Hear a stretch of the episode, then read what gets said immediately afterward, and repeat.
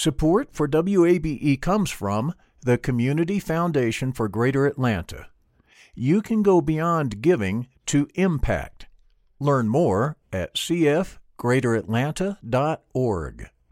At a time when information continues to come at us faster and faster, sometimes you need to hit pause and rewind. NPR's Throughline takes you back in time to the source of the news stories filling your feed. Find NPR's Throughline wherever you get your podcasts.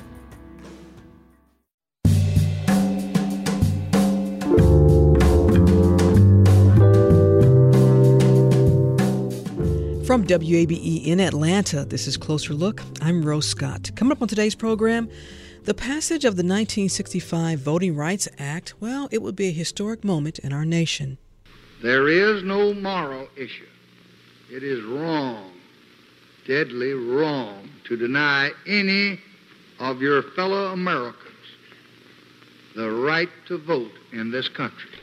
But a lot has changed regarding federal voting rights, and we know states have passed their own related measures. Well, longtime voting rights activist Gregory Moore talks about modern day battles against voter suppression laws, and the battles he adds are deeply embedded in our nation's history. We'll talk to him about that. Also, where exactly is the nation's housing market headed? Well, specifically to the Atlanta region. Are you interested in buying a home? Are you trying to sell your house? Well, we'll check in with an economist from the Atlanta Federal Reserve Bank. Those conversations coming up but first, this rarely do we begin with sports, but some big news out of Georgia Tech. At this hour, reports our head football coach Geoff Collins, as well as Georgia Tech athletic director Todd Stansbury, are no longer in their position. Speculation has been brewing since yesterday after it was announced a special meeting was called. This after Tech lost to University of Central Florida 27 to 10 on Saturday. Now, from the AJC, both Collins and Stansbury were reportedly told by Georgia Tech Institute President Angel Cabrera of their dismissals today. In other news, as Tropical Storm Ian approaches the southeast, Georgia Governor Brian Kemp is ordering emergency services to prepare for possible impact. Emily Wu Pearson has the governor's plan. The National Weather Service shows Tropical Storm Ian will strengthen into a hurricane, and as its path is still unknown, Governor Kemp is preparing for possible severe storm damage across Georgia.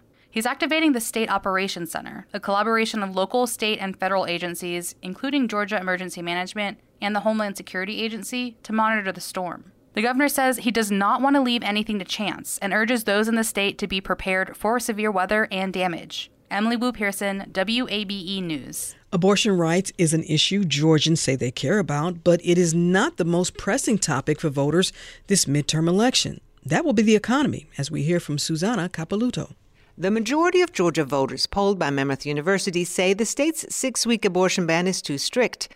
But when it comes to the biggest issues facing the country, only 14% said abortion. A recent University of Georgia AJC poll had similar results, showing just 5% listed abortion as their top issue, but nearly half of respondents said they'd support a candidate who believes in access to abortion. Amongst Democrats, that number jumped to 90%. The Associated Press reports Republicans say the November elections will be fought on the economy and President Biden's standing with the public, while Democrats believe anger over the loss of abortion access will make their voters more motivated this fall. Susanna Capelouto, WABE News. Atlanta leaders and community activists are celebrating the city's purchase of the former site of the Chattahoochee Brick Company. The factory used brutal labor practices in the late 1800s and early 1900s. Now, the city plans to memorialize the people who suffered there, as we hear from Molly Samuel. The Chattahoochee Brick Company used forced convict labor to make the bricks that built Atlanta roads and homes. For years, activists have worked to stop plans for industrial developments at the property, advocating for a memorial to the victims of the convict leasing system to be built here instead. Now that's going to happen. I'm full of joy this morning. Donna Stevens is the founder of the Chattahoochee Brick Company Descendants Coalition. She spoke at a community event at the site over the weekend. I didn't know if this would ever occur. There's no factory here now, though there are still bricks scattered around from a more recent facility. This property had been on its way to being developed into a fuel shipping terminal, but community members like Stevens pushed for years to stop those plans. Speaking at the event, Mayor Andre Dickens acknowledged it took some twists and turns to get to this point. But he said he's happy to be the son of a city that can acknowledge an ugly and painful history and keep moving forward. When we talk about one city with one bright future, uh, that means overcoming the dark spaces, the dark past, the places that don't reflect the future we want to have. There's still a lot of work to do on the polluted property, as City Councilman Dustin Hillis pointed out. He represents the area and has backed the years long effort to protect the space. So wipe your brows and breathe that sigh of relief, but no, we must get back to working together, planning for our future space, for memorializing a sad and vicious past. Eventually, the plan is for there to be a park here, along with the memorial. Next month, the city is holding a community meeting about work to clean up the property. Molly Samuel, WABE News. Georgia scientists are tracking manatees off the coast in an effort to better understand and protect them as we head to Savannah and hear from Emily Jones. When Georgia's coastal water gets warmer in the spring and summer, manatees come up from Florida. But that can be risky in busy places like the Savannah River, where the port and other industries generate a lot of ship traffic. One manatee a year dies from boat strikes there on average. So this year, scientists attached trackers to two manatees in the Savannah River. Georgia wildlife biologist Clay George says manatees often congregate near fresh water if there are sites like that in the Savannah River that we can identify, we might be able to work with the industry to, to mitigate those sites in some way and you know get the manatees out of harm's way. The researchers hope to tag more Savannah manatees next year. You can follow the current tagged manatees online at cmaquarium.org. Emily Jones, WABE News, Savannah. And finally, welcome to the White House. And that's why I'm honored to host the uh, 2021 Braves who are here at the White House. Fellas, congratulations. Mr. Chairman, the floor is yours. President Joe Biden welcomed the Atlanta Braves as the team was honored for their World Series championship today. Now, Terry McGuirk is chairman and CEO of Braves Holdings LLC. He talked about the team's unexpected run to the championship last season, and he added this. A little aside, we still think we had a special angel looking over us having our recently passed friend, Hank Aaron, pulling the strings from on high. There's no question Hank was a part of what we did, and he'd have been there every step of the way with us if he was here. Now, might the Braves make another championship run? Well, we shall see. You're listening to Closer Look. We're back in a moment.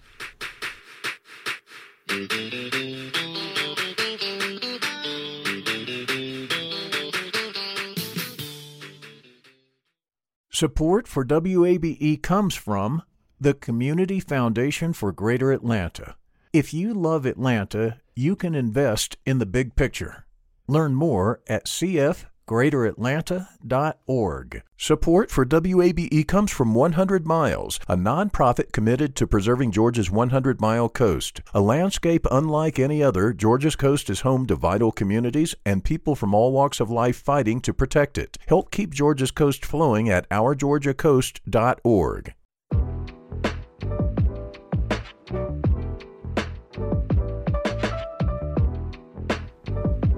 And Closer Look continues from WABE in Atlanta. I'm Rose Scott. Let's stop, revisit a moment in our nation.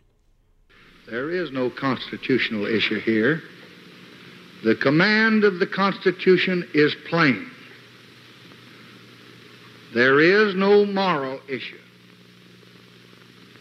It is wrong, deadly wrong, to deny any of your fellow Americans the right to vote in this country.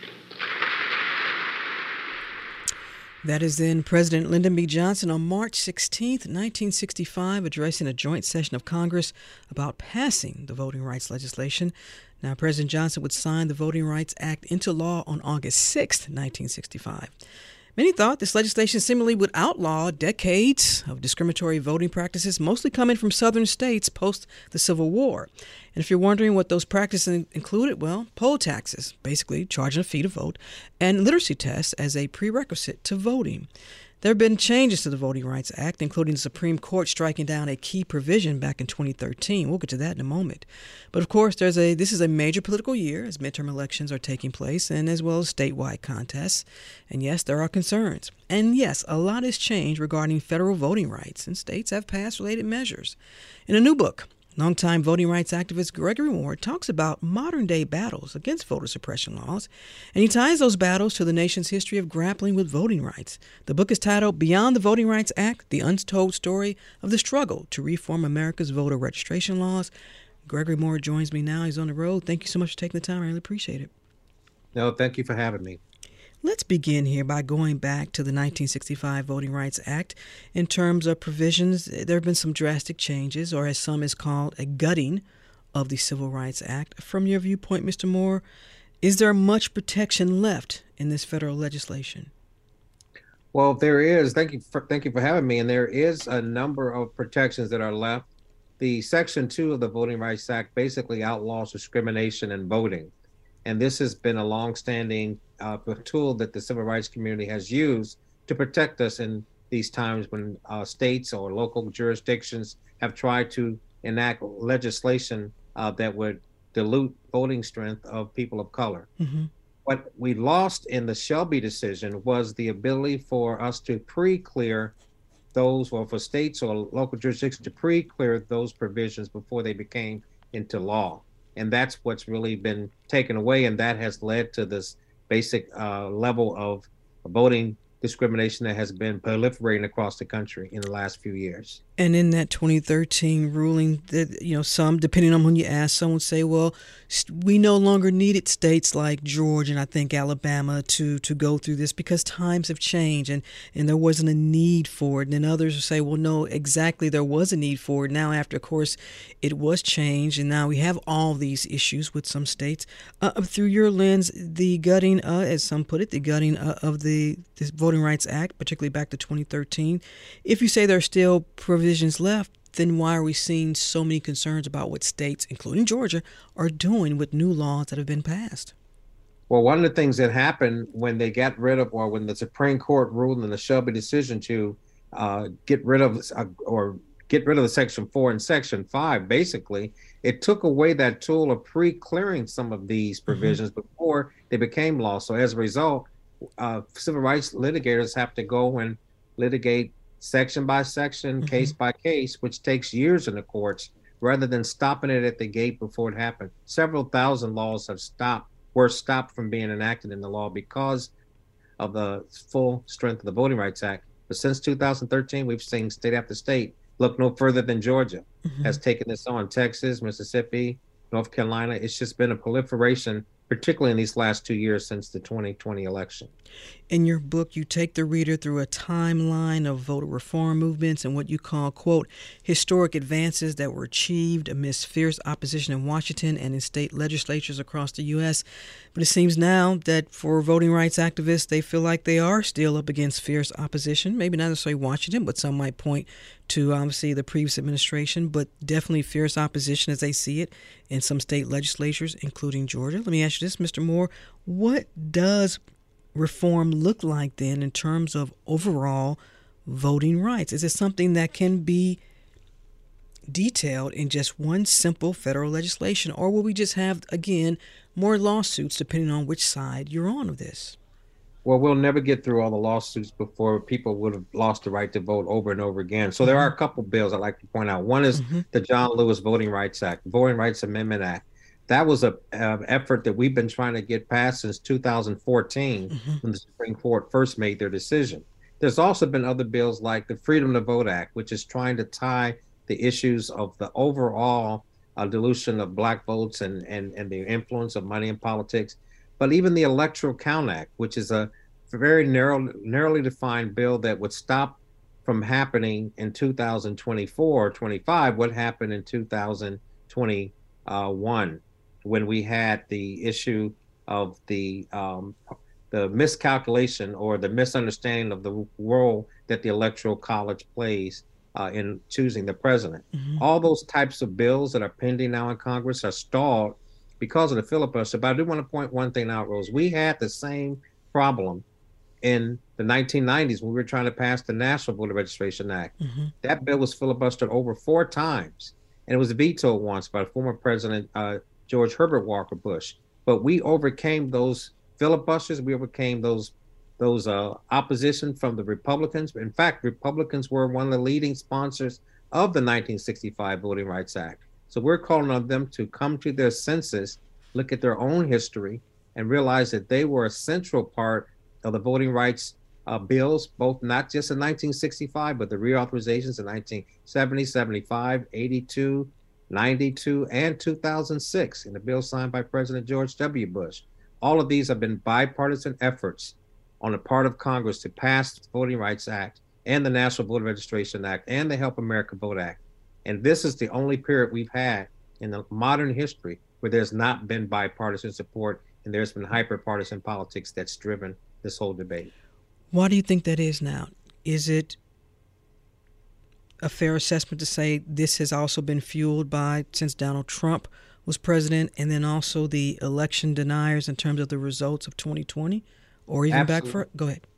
No absolutely. I didn't want to cut you off. Absolutely okay. it's the polarization of the electorate. It's basically the sense that people have forgotten the basic core of our democracy. We survived all of these years because we were able to have elections in this country and the winner and the losers accept the results and move forward this is the first time in our nation's history that we've had this concentrated effort of people to doubt, doubt or deny the election results. So whether it's the work that we've been doing around reforming the laws or even the, the courts and the battles in the courts, we are really in a protracted struggle to just get back to the starting point of our democracy. So we really need to have people come to their senses, get rid of the hyperpartisan politics, and just put in place a system like we had before the Voting Rights Act was overturned that lets one person, one vote, and there'd be no barriers to voting. We've advocated for years for same day voter registration, but even without that,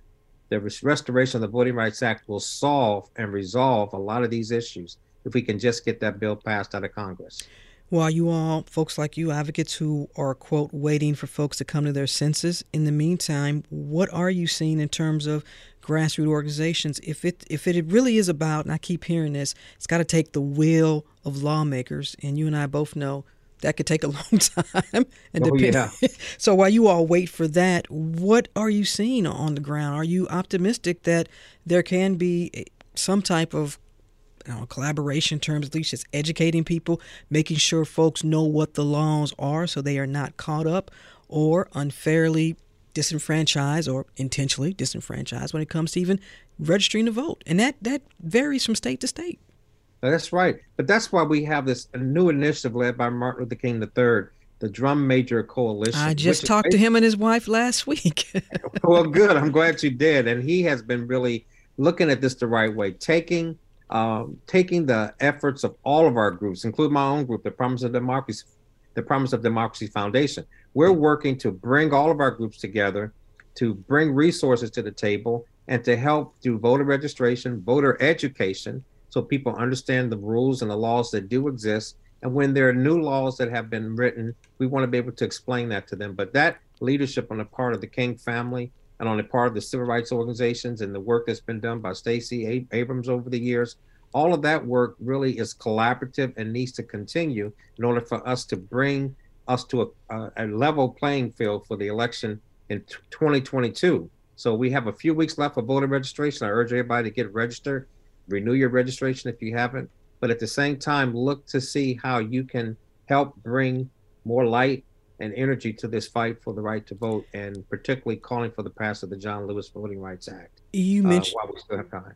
You mentioned in the past how there was a bipartisan effort. Well, listen, folks listening say, well, look, we want everyone, regardless of their political party affiliation, afforded the right to vote, whether Democrats, Republicans, Libertarians, whatever, progressive, centrist, whatever you want to call yourself. So, how do you then convince people that this is not a partisan effort because you want more Democrats to vote and you want more people to vote for Democrats? How do you do that?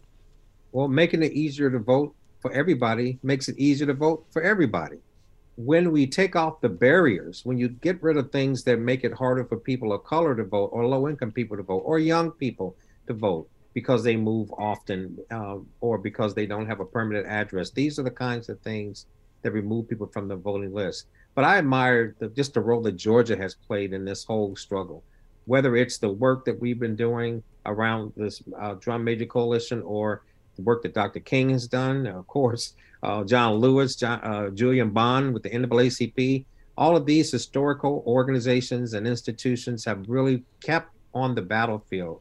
And we are almost there. I think we've made more progress than people give us credit for. But if we can just take the hyper partisan politics out of it, not use this issue as a way to turn out the vote, but use it as a way to expand the vote so that if you're Republican or Democrat, you don't want your vote to be not counted. You want your vote counted, and you don't want to be accused of having to, you know, steal an election. Those things don't happen when the laws are standard, when there are no uh, basic uh, barriers to voting, and when people have a fair chance uh, to express their vote at the ballot box in early voting or on election day, and then every vote is counted.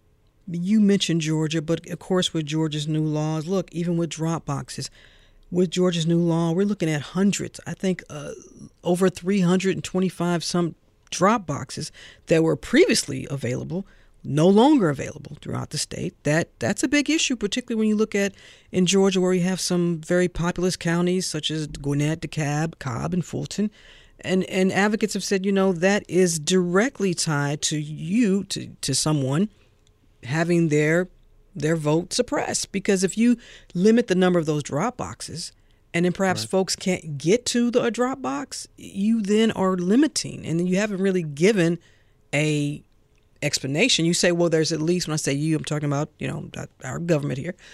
Well, there's at least one drop box in every county. Well, for a county like Fulton or, or DeKalb, or, you know, you need more than just one. And there are more than one, but uh, throughout the state, you're talking about 300 plus drop boxes that will no longer be available.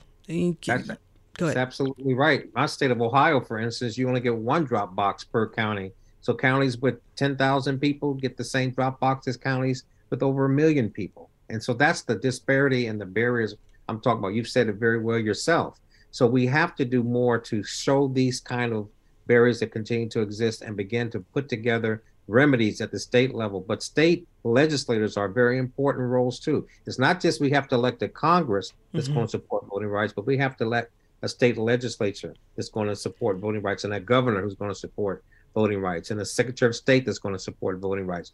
These are very crucial positions in this year. And there are other issues on the table, as you know. The, you know, the right to choose, the mm-hmm. education issues, the, the funding for education and the, the health disparities, the violence. All these things are going to be on the ballot in the fall. But we really need people to step up. And, you know, I, I left out one key person, even Jimmy Carter from the very beginning of his presidency. Uh, push for election day registration. So this is not a radical idea. Mm-hmm. It's something that's been out there for a long time.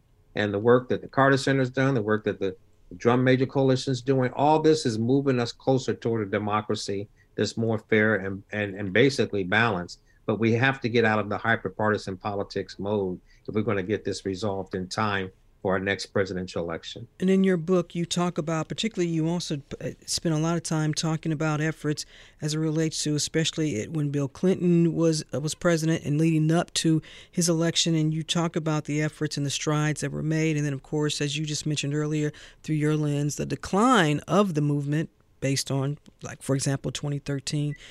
If again you're waiting for this bipartisan effort to come around until then and I want you to be very specific, what can you all do? If you can't get the legislation at the federal level and you're having challenges with GOP led states, folks listening may say, well, we're just sort of in this still just kind of stagnant mode. What can you do? The best remedy we can uh, put outside of litigation and legislation is to have a massive turnout of voters at the polls who basically deny the room deny the falsehoods that our elections are not fair. There's a lot of work that go in to get elections to come off mm-hmm. properly, and that work goes on. But we have to get partisanship out of that process. And so, if you want to volunteer to be a poll worker, we need your help there. But having the long lines go on forever and having people left out of the polling place is really not a good idea. We need to keep fighting it past the legislation and turn out the vote in large numbers. I want to get your thoughts on this because we had a conversation with the Brennan Center not too long ago out of New York talking about these election deniers and efforts through a PAC that were seemingly coordinating a nationwide effort mobilizing people to staff election offices, recruit poll watchers and poll workers, and as they see it, build teams of local citizens to challenge voter rolls, question postal workers, as they put it, be ever present in local election offices, and also just request documents. Seemingly, in other words, just trying to be disruptors. Yeah. Before an election and before results are even you know, tally. What do you make of that? That that's also something that groups like yours are up against. Well, that's what I mean by the hyperpartisan politics coming into election administration. We have laws on the books to administer elections. Those are standard bipartisan laws. The reason we have to pass bipartisan legislation because it's implemented on a bipartisan basis. So we don't want to pass laws with just one party and then say both parties got to implement it because we went through that in the 1990s mm-hmm. when people Republicans still fought the National Voter Registration Act, even years after it passed. It took us six years to pass it. We spent three years fighting in court to get states to implement it. So we want to get states to implement these laws, but the way to do that is to get them passed on a bipartisan basis. I know I'm sound like a broken record here, no. but it, but but but but we don't want to put our election administrators in danger of people accusing them of somehow gumming up the system. Mm-hmm. We don't need these partisans coming into these elections, like you said, and making it very difficult for us uh, to get the votes counted. And so we don't need that work. We need to have laws and restrictions against that type of activity. Mr. Moore, as we wrap up, what concerns you as we head into this very important time in our nation again, midterm elections come November? My biggest concern is the apathy that people may have about uh, whether or not they can do anything about this these problems, and basically the the fear that people have that the election is not going to be uh, undertaken fairly. We have to get that fear out of people, remind them who we are, remind them of our history, remind them of the work of Dr. King and the civil rights leaders of old. And the work that remains to be done is for us to take advantage of those laws and to move forward with protecting those laws and knowing that every vote does count. It doesn't matter who you are, your vote is the same as anybody else, whether you're a multi billionaire or someone who lives on the street. You have the right to vote and you can continue to join this battle. I would urge you, if you want to hear more about this work, uh, promiseofdemocracy.org is my website. Mm-hmm. But there are several other efforts, and read the book, and you'll see a lot about our history that is saying that this is not new. This has been going on for decades. Mm-hmm. Speaking of which, Mr. Moore, you've done this for a long time. You've been in this space for a long time. How optimistic are you that we will get to a place in our lifetime in this nation where maybe you and I and other folks, we don't even have to have this conversation, regardless of one's party affiliation, that we're not even having this conversation, that everyone within the law has a right to register and vote and without any barriers. Life would be so much better if we didn't have to have this fight every year and I believe we're ready to have an election about the election and about the issues and not about the voting system. The voting system needs to be off the table in 2024. We need to all have standard laws. And I'm optimistic that if we come together now in 2022 and 23, we can avoid a disaster in 2024. But we have to take advantage of every opportunity. And I'm looking forward to saving our democracy in my lifetime and yours. It always comes back to democracy. The book is Beyond the Voting Rights Act The Untold Story of the Struggle to Reform America's Voter Registration Laws. Gregory Moore is the author. Thank you so much for taking the time. I really appreciate it. Thank you so much for having me. I appreciate that. Thank you.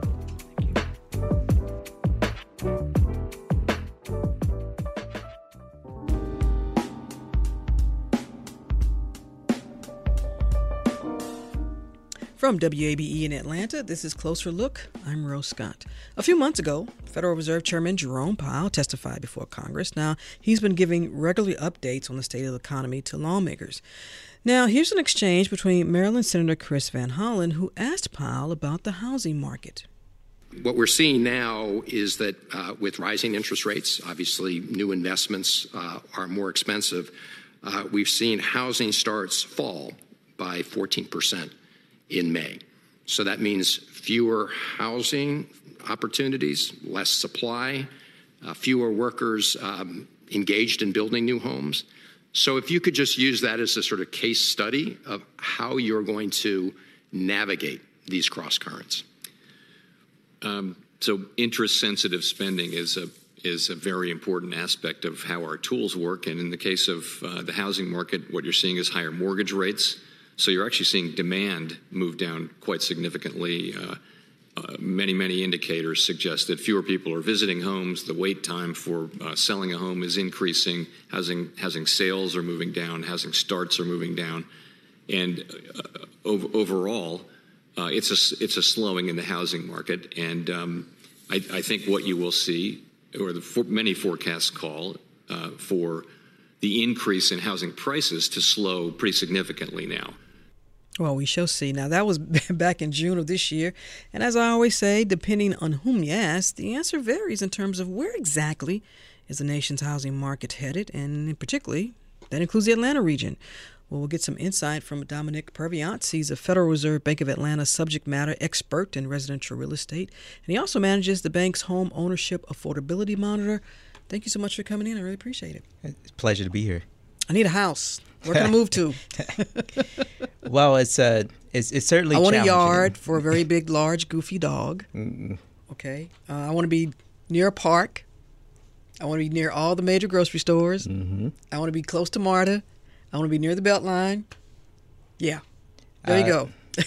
but that that's a pretty robust list, and I think you pretty much want every what everyone else wants, um, and you can have it. You just have to pay for it. Let's back up a little bit. You yeah. heard uh, Chairman Powell talk about, well, this was three months ago. He said, well, I understand this. Because those mortgage rates are so high, you know, maybe demand is, is dropping. We still seeing that? Well, so I'll, I'll talk nationally and then kind of talk mm-hmm. locally what we're seeing in Atlanta. Um, before I begin, just one caveat that my views don't necessarily represent sure. the views of the Federal Reserve. Um, so, with that in mind, um, so nationally, we are seeing a pretty good, uh, pretty sharp contraction in demand. Mm-hmm. Um, if you look at the percentage of people who think it's a good time to buy, I mean, it's it's at cycle lows. Mm-hmm. And so today, there are a lot of people who are seeing home prices go up, they're seeing interest rates rise pretty rapidly.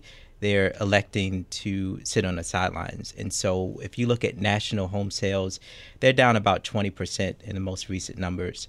Um, if you look at mortgage originations, whether it's purchase mortgages, purchase mortgages are down about 20%, refi mortgages are down about 80%. Um, most people, most economists, either uh, at the National Realtors Association as mm-hmm. well as the National Home Builders Association, are characterizing what we're seeing currently in housing as a recession. Um, now, the rest of the economy is, is still some questions whether or not we're there or not. Mm-hmm. Um, but certainly, housing has seen a, cons- a, a pretty consistent and persistent drop in demand since the beginning of the year when, when rates started to rise. When economists talk about metrics they're looking at in terms of inflation and whether or not we'll head into a recession, they look at labor.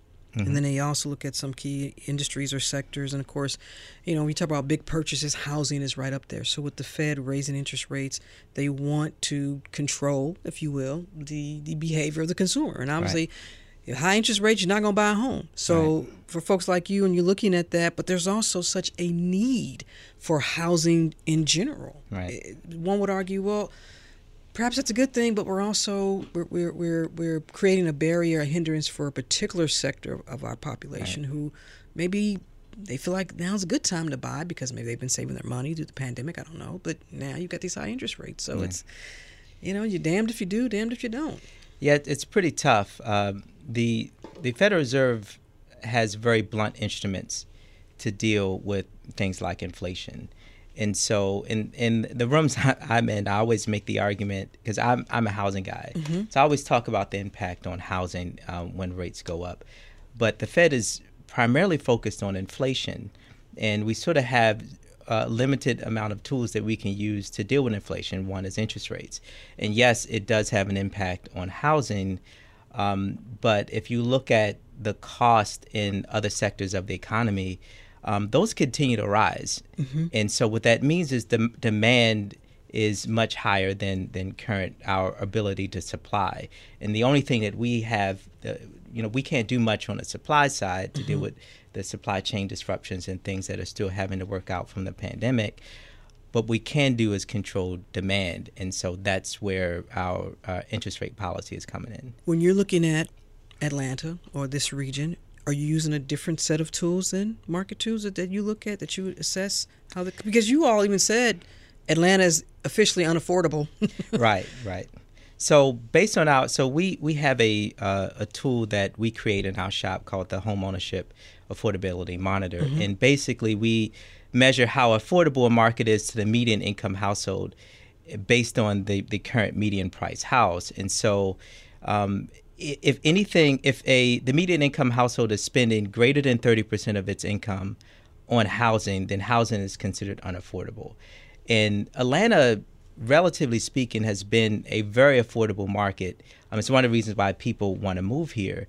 And Affor- wait, wait, you said Atlanta Atlanta has recently been a very affordable. Has historically, historically been, okay. been very affordable, uh, and that's in terms of if you just look at the median price for a house in Atlanta versus mm-hmm. New York or New Jersey, where a lot of people are moving from, Atlanta is relatively cheaper. But also, just the share of income, people used to be able to come to Atlanta and spend, you know, less than 30% of their income on housing. That's changed. Even prior to the rise in rates, mm-hmm. just the increase in home prices overall has made Atlanta unaffordable. And so today, the median income household is spending about 41% of their income just to afford a house. To afford mm-hmm. a house. And so remember, the threshold is 30%. Percent. Right. So it's great for those folks who are coming from Seattle or San Francisco or right. New York uh, or where have you, Miami. My yeah. goodness, I have a friend in Miami who's yeah. like, Rose, I'm about to put a tent up on the beach. that's great for them. Yeah. But then for folks who live here. Yeah. That that's part of the problem. Right. So what happened during the pandemic is if you're in New York, you had a whole lot of equity in your house and you were you were paying higher taxes and and you wanted to sort of get out of New York from the issues related to the pandemic, you could sell your house in New York and move to Atlanta and either pay cash for a house or pay well above the asking price. And so if you're moving to Atlanta and you have you have you're coming with a whole lot of cash and equity, mm-hmm. Atlanta looks relatively affordable. Yeah. But if you actually live here mm-hmm. and you're you're making the median income for the region, it's not as affordable for you. And so that's been the tension how did we get here? How did Atlanta get here? I've been asking this question to a whole lot of people. Just did an interview with Dan Immergluck over from Georgia State, urban studies professor, who says, you know, there's a whole lot of optics around. You can look at uh, some policy issues. I'm not asking you to be the, the policy person yeah. here, but because you're just looking at the stats and the numbers. But through your lens, how did we get here beyond policy? Is it just because of new development coming in? Is because all these folks from New York and San Francisco and Seattle are coming in saying, "Hey, we can afford to, to purchase something four hundred, five hundred thousand dollars." All of the above. If I had to uh, point out one thing, it's the it's the overall lack of supply. That's not just in Atlanta, but just nationally. And there's two types of housing supply. So there's existing supply, people that own a house that put their house on the market, and there's new construction. Mm-hmm and what's happened, and this is prior to the pandemic, but this sort of accelerated through the pandemic. So many people have refinanced their mortgages and locked it in at a low rate. Mm-hmm. And so, if you refi your, refinance your mortgage, you you lowered your mortgage payment. It's sort of a disincentive for you now to put your house to the market. And so, if you look nationally, on average, um, the the average homeowner has a mortgage that that has an interest rate of less than 4%. percent mm hmm And so now rates are up over 6%. And so there's no reason for you to ever sell. And so if there's fewer people selling, there's less inventory available. Sure. And then during the pandemic, you had interest rates drop um, to, in some cases, below 3%. percent mm-hmm. That led to a spike in demand. And so you have the combination. And now it's doubled. That interest rate is doubled. Yeah, exactly. Exactly. And so you have a combination of limited supply, an increase in demand that creates that upward pressure on price. Which seems, when you think about it, because we're in this global pandemic, and and, and I was floored because we did sub- subjects on this, and I was floored that the housing industry was staying so stable, if yeah. not skyrocketing, during the pandemic. So now you're telling me, Mr. Real Estate Expert, because you are, that I should have bought in the pandemic. So what you telling me? Well, if you bought during the pandemic, you could have locked in a yeah. mortgage at a very low rate. Yeah. And so a lot of people who bought or refinanced are, are there. They have a, a mortgage with is 3.5%. Now mortgage now interest rates is are at over 6% and it's like there's no way that I'm going to sell. And then on the so that's just the existing home side. So yeah. on the new home side, um, what's happened is during the pandemic there was a spike in demand for, for both existing and new construction, we just couldn't deliver homes fast enough. Mm-hmm. And so, because of supply chain issues. And so, builders passed on. And it their, took some time for right. some workers, for workers to come back right. because there was a little bit of a stoppage, not a big stoppage, right. but a little bit of a stoppage in, in so, building. Yeah, so the, there was the labor issues, there was material cost issues. You know, famously, lumber increased almost three or four times um, and so all of that increased cost was passed on to the consumer. The consumer could afford to pay it because, of course, interest rates were mm-hmm. low. And so you had all of those things working together a spike in demand, so some constraints on supply, created a situation where in Atlanta, in the past two years, home prices have increased over 50%. So if you go back to where we were July of 2020, mm-hmm. the median home price was about around 260 or 270 thousand dollars. Mm-hmm. Today it's 400 and 405 406 thousand dollars on the median.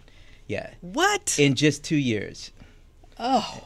Man. And so that is just first of all, it's unsustainable. Yeah. You know, that level of so people who have benefited from increased appreciation. You should um, see this email. That's crazy, yeah, Rose. Yeah, yeah. Yeah. So, and that's that's that's now if you have that level of increase in home prices, and then you tack on, you know, 300 basis point increase in interest rates, mm-hmm.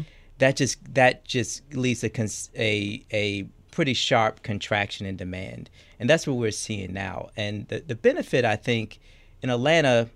Atlanta is doing a little bit better than other markets across the country. We're still having we still have relatively stable demand. Um, um, we're, we're, we have not seen uh, prices and, and inventory. Uh, we haven't seen inventory increase as much as on the markets. Mm-hmm. We haven't seen prices drop uh, that much as as we're seeing in like Boise and Austin and other other markets across the country. But Atlanta typically lags the rest of the nation, and so it's it's highly likely that the slowdown in activity that we're currently seeing in other markets will eventually find its way here you say highly likely, but yeah. when is it 2023, 2024? It, it, any idea like when when?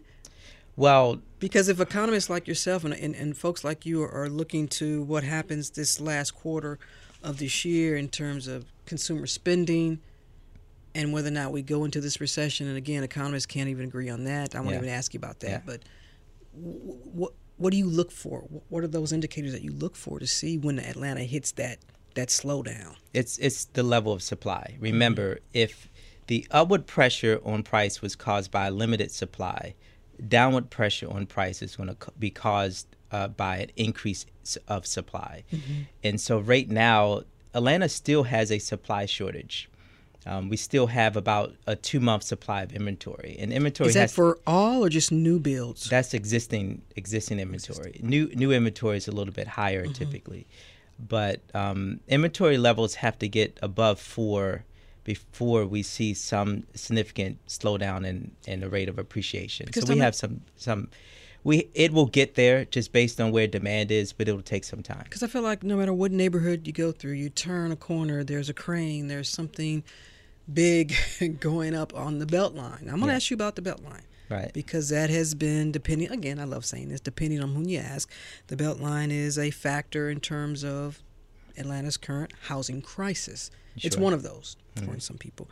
Um, how do you see something like this? Uh, there's a major development that impacts the entire city, not just a development in one neighborhood in the west side or east Atlanta. You're talking about a development or project that's enveloping the entire city in housing prices in all around this 22 mile loop. Yeah.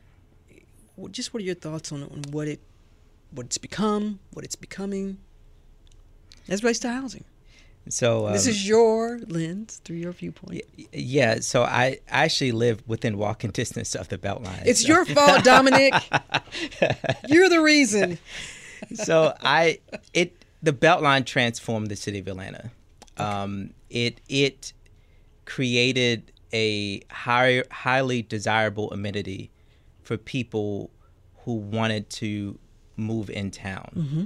And it caused demand for in town living to spike. Mm-hmm. However, demand for in town living is has increased across the country. Like people want to live in town. And I think um, if anything, the Beltline sort of accelerated the the um, the demand to live close by in those neighborhoods that are close by to the Beltline have seen pretty sharp increase in demand and upward pressure on price. Um, but that's a trend that's sort of a national trend. People want to live in town. Mm-hmm. You give them a, an amenity, a park, um, something like the Beltline. Oh, it's it's fabulous. Yeah, it's absolutely yeah extraordinary. Yeah, you know, full disclosure, I'm I'm not that far from the Beltline. Yeah, I mean, I love it too. I, I, don't blame me. So yeah, I love it. Yeah. But the development that is coming on board, and you look at, and then there are want to be fair too. There are efforts to make sure there is quote affordable housing yeah. somewhere around that. And I want to ask you this because it's fair. Everybody else gets this question. What does affordable housing look like to you? What does that mean? Well, so I've mainly focused on housing affordability. I know, and there's a difference. Affordable housing, mm-hmm. and so it is very, very difficult to build affordable housing in today's market. So when I talk to builders, this was prior to the pandemic they were telling me that so back when I first came to Atlanta, the majority of new home construction in Atlanta was less than two hundred and fifty thousand dollars. Today, the majority is above three hundred thousand dollars, simply because you cannot build a new house for less than three hundred thousand dollars almost mm-hmm. anywhere in Atlanta, simply because of of cost. the The cost of construction is so high that it's difficult to build you know, if you're just talking about purchase for, for homes for purchase, mm-hmm. you just can't deliver the product. And so it's it's extremely difficult without some sort of subsidy uh, to deliver that product for, for people. I have a listener who says, please ask about the years of Atlanta building, quote, luxury market homes and apartments. Has that also been a an issue? I don't know if I should call it a problem. I'll get emails, but has that been yeah, part well, of the well, part issue? of the issue with the, the the reason why most apartment construction you see is what we call Class A or, mm-hmm. or more expensive apartments is because you can't build Class B or Class C apartments and make a profit just because of how much it costs. And so if you're going to build an apartment just based on cost, you only could build Class A apartments. Mm-hmm and they're always going to be more expensive. And the way you create more affordable apartments is you have people, uh, you sort of have the older older products sort of mm-hmm. become take the place of um, become more affordable over time. But you can't, you simply can't deliver very affordable, cheap, whether it's for sale or for rent product. And that's what de- and that's what developers will say. Yeah. Well, then you know, for years we hear, well, as long as there's for some on that side, they'll say, well, we can maybe do fifteen percent. Right. In terms of what's considered affordable housing, but then fifteen percent of whatever affordable housing that changes. Yeah. Via location. Yeah. You know that. Right. As we're going to wrap up, then Dominic, where do you think we'll be if I'm asking you the same question a year from now, I say, look, Dominic, I had you last year. We were talking about Atlanta's housing market, its trend. You know, what's it look like? What do you think your analysis would be? Yeah, I'm, I'm gonna hold you to that. I have to come back next year. Um, I uh, and, and, and don't play this because just in case I'm wrong. Um, oh, oh, I, trust me. no, I I think we're in for a um, considerable contraction in the housing market um, both nationally and eventually locally. Um, most economists are calling for somewhere around a 10% decline in home mm-hmm. prices from the peak. Um, I'm not sure if I agree with that or not, mm-hmm. but I do think at the very least, you know, last year in Atlanta, home prices were up 20%. We're not going to see 20% increases in home prices mm-hmm. moving forward. At the very least, it'll be in the single digits, if not. Um, some submarkets may see a, a, decline in prices simply because, you know, we um, we're seeing demand drop at, at such a level, and people putting their house on, houses on the market today, they're having to cut prices in order to generate activity. And so once you start to see that, that means it's a sort of precursor for a significant slowdown in housing. And no, and no longer you then think for those who are looking to buy, will they have to battle with someone else who's offering ten and twenty and thirty thousand dollars above the asking price. We I've heard stories of folks yeah. that look, I you know, I took my little letter in there and they were like, ha ha ha, yeah, got this yeah. over here. Yeah, yeah. So we're seeing so if you were if you were selling your home a year ago you were having like you know maybe 10 offers 20 offers now it's down to like two offers and yeah the good old days are gone in, in some sellers. cases you would have to lower your price in order yeah. to, to generate sales. So we're not seeing that as much anymore for sure from the federal reserve bank of atlanta dominic Purviance subject matter expert residential real estate. He also manages the bank's home ownership affordability monitor. Thank you so much for coming in and taking time. I really appreciate it. We're, we're going to have you back. Thank you. I look forward to it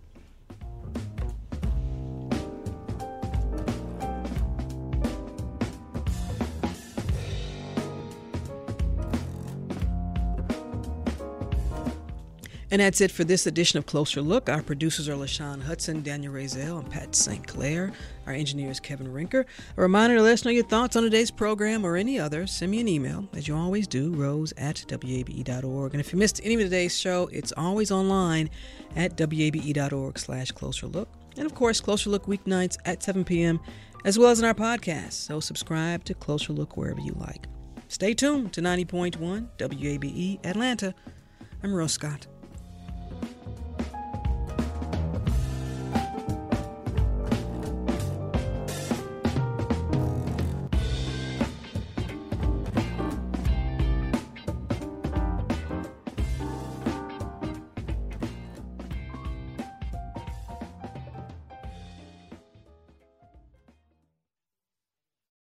Ever wondered where to find the best dumplings in town? Curious about Atlanta's obsession with lemon pepper? Join us on Savory Stories, a new podcast as we uncover the untold tales behind Atlanta's culinary scene. From the roots of your favorite dishes to the creators that bring them to life, we're diving deep into the heart of the city's food culture. Listen to Savory Stories at wabe.org slash podcasts or wherever you listen to podcasts. WABE. Sounds Like ATL is a music documentary series that takes an in depth look at the artists amplifying Atlanta's famed music community. Built around a desire to highlight Atlanta's diverse and world renowned music scene, each episode features unforgettable, intimate musical performances by fresh new musical guests, each with exclusive interviews about the stories behind their music. Listen to Sounds Like ATL Saturday evenings at 7 on WABE and WABE.org.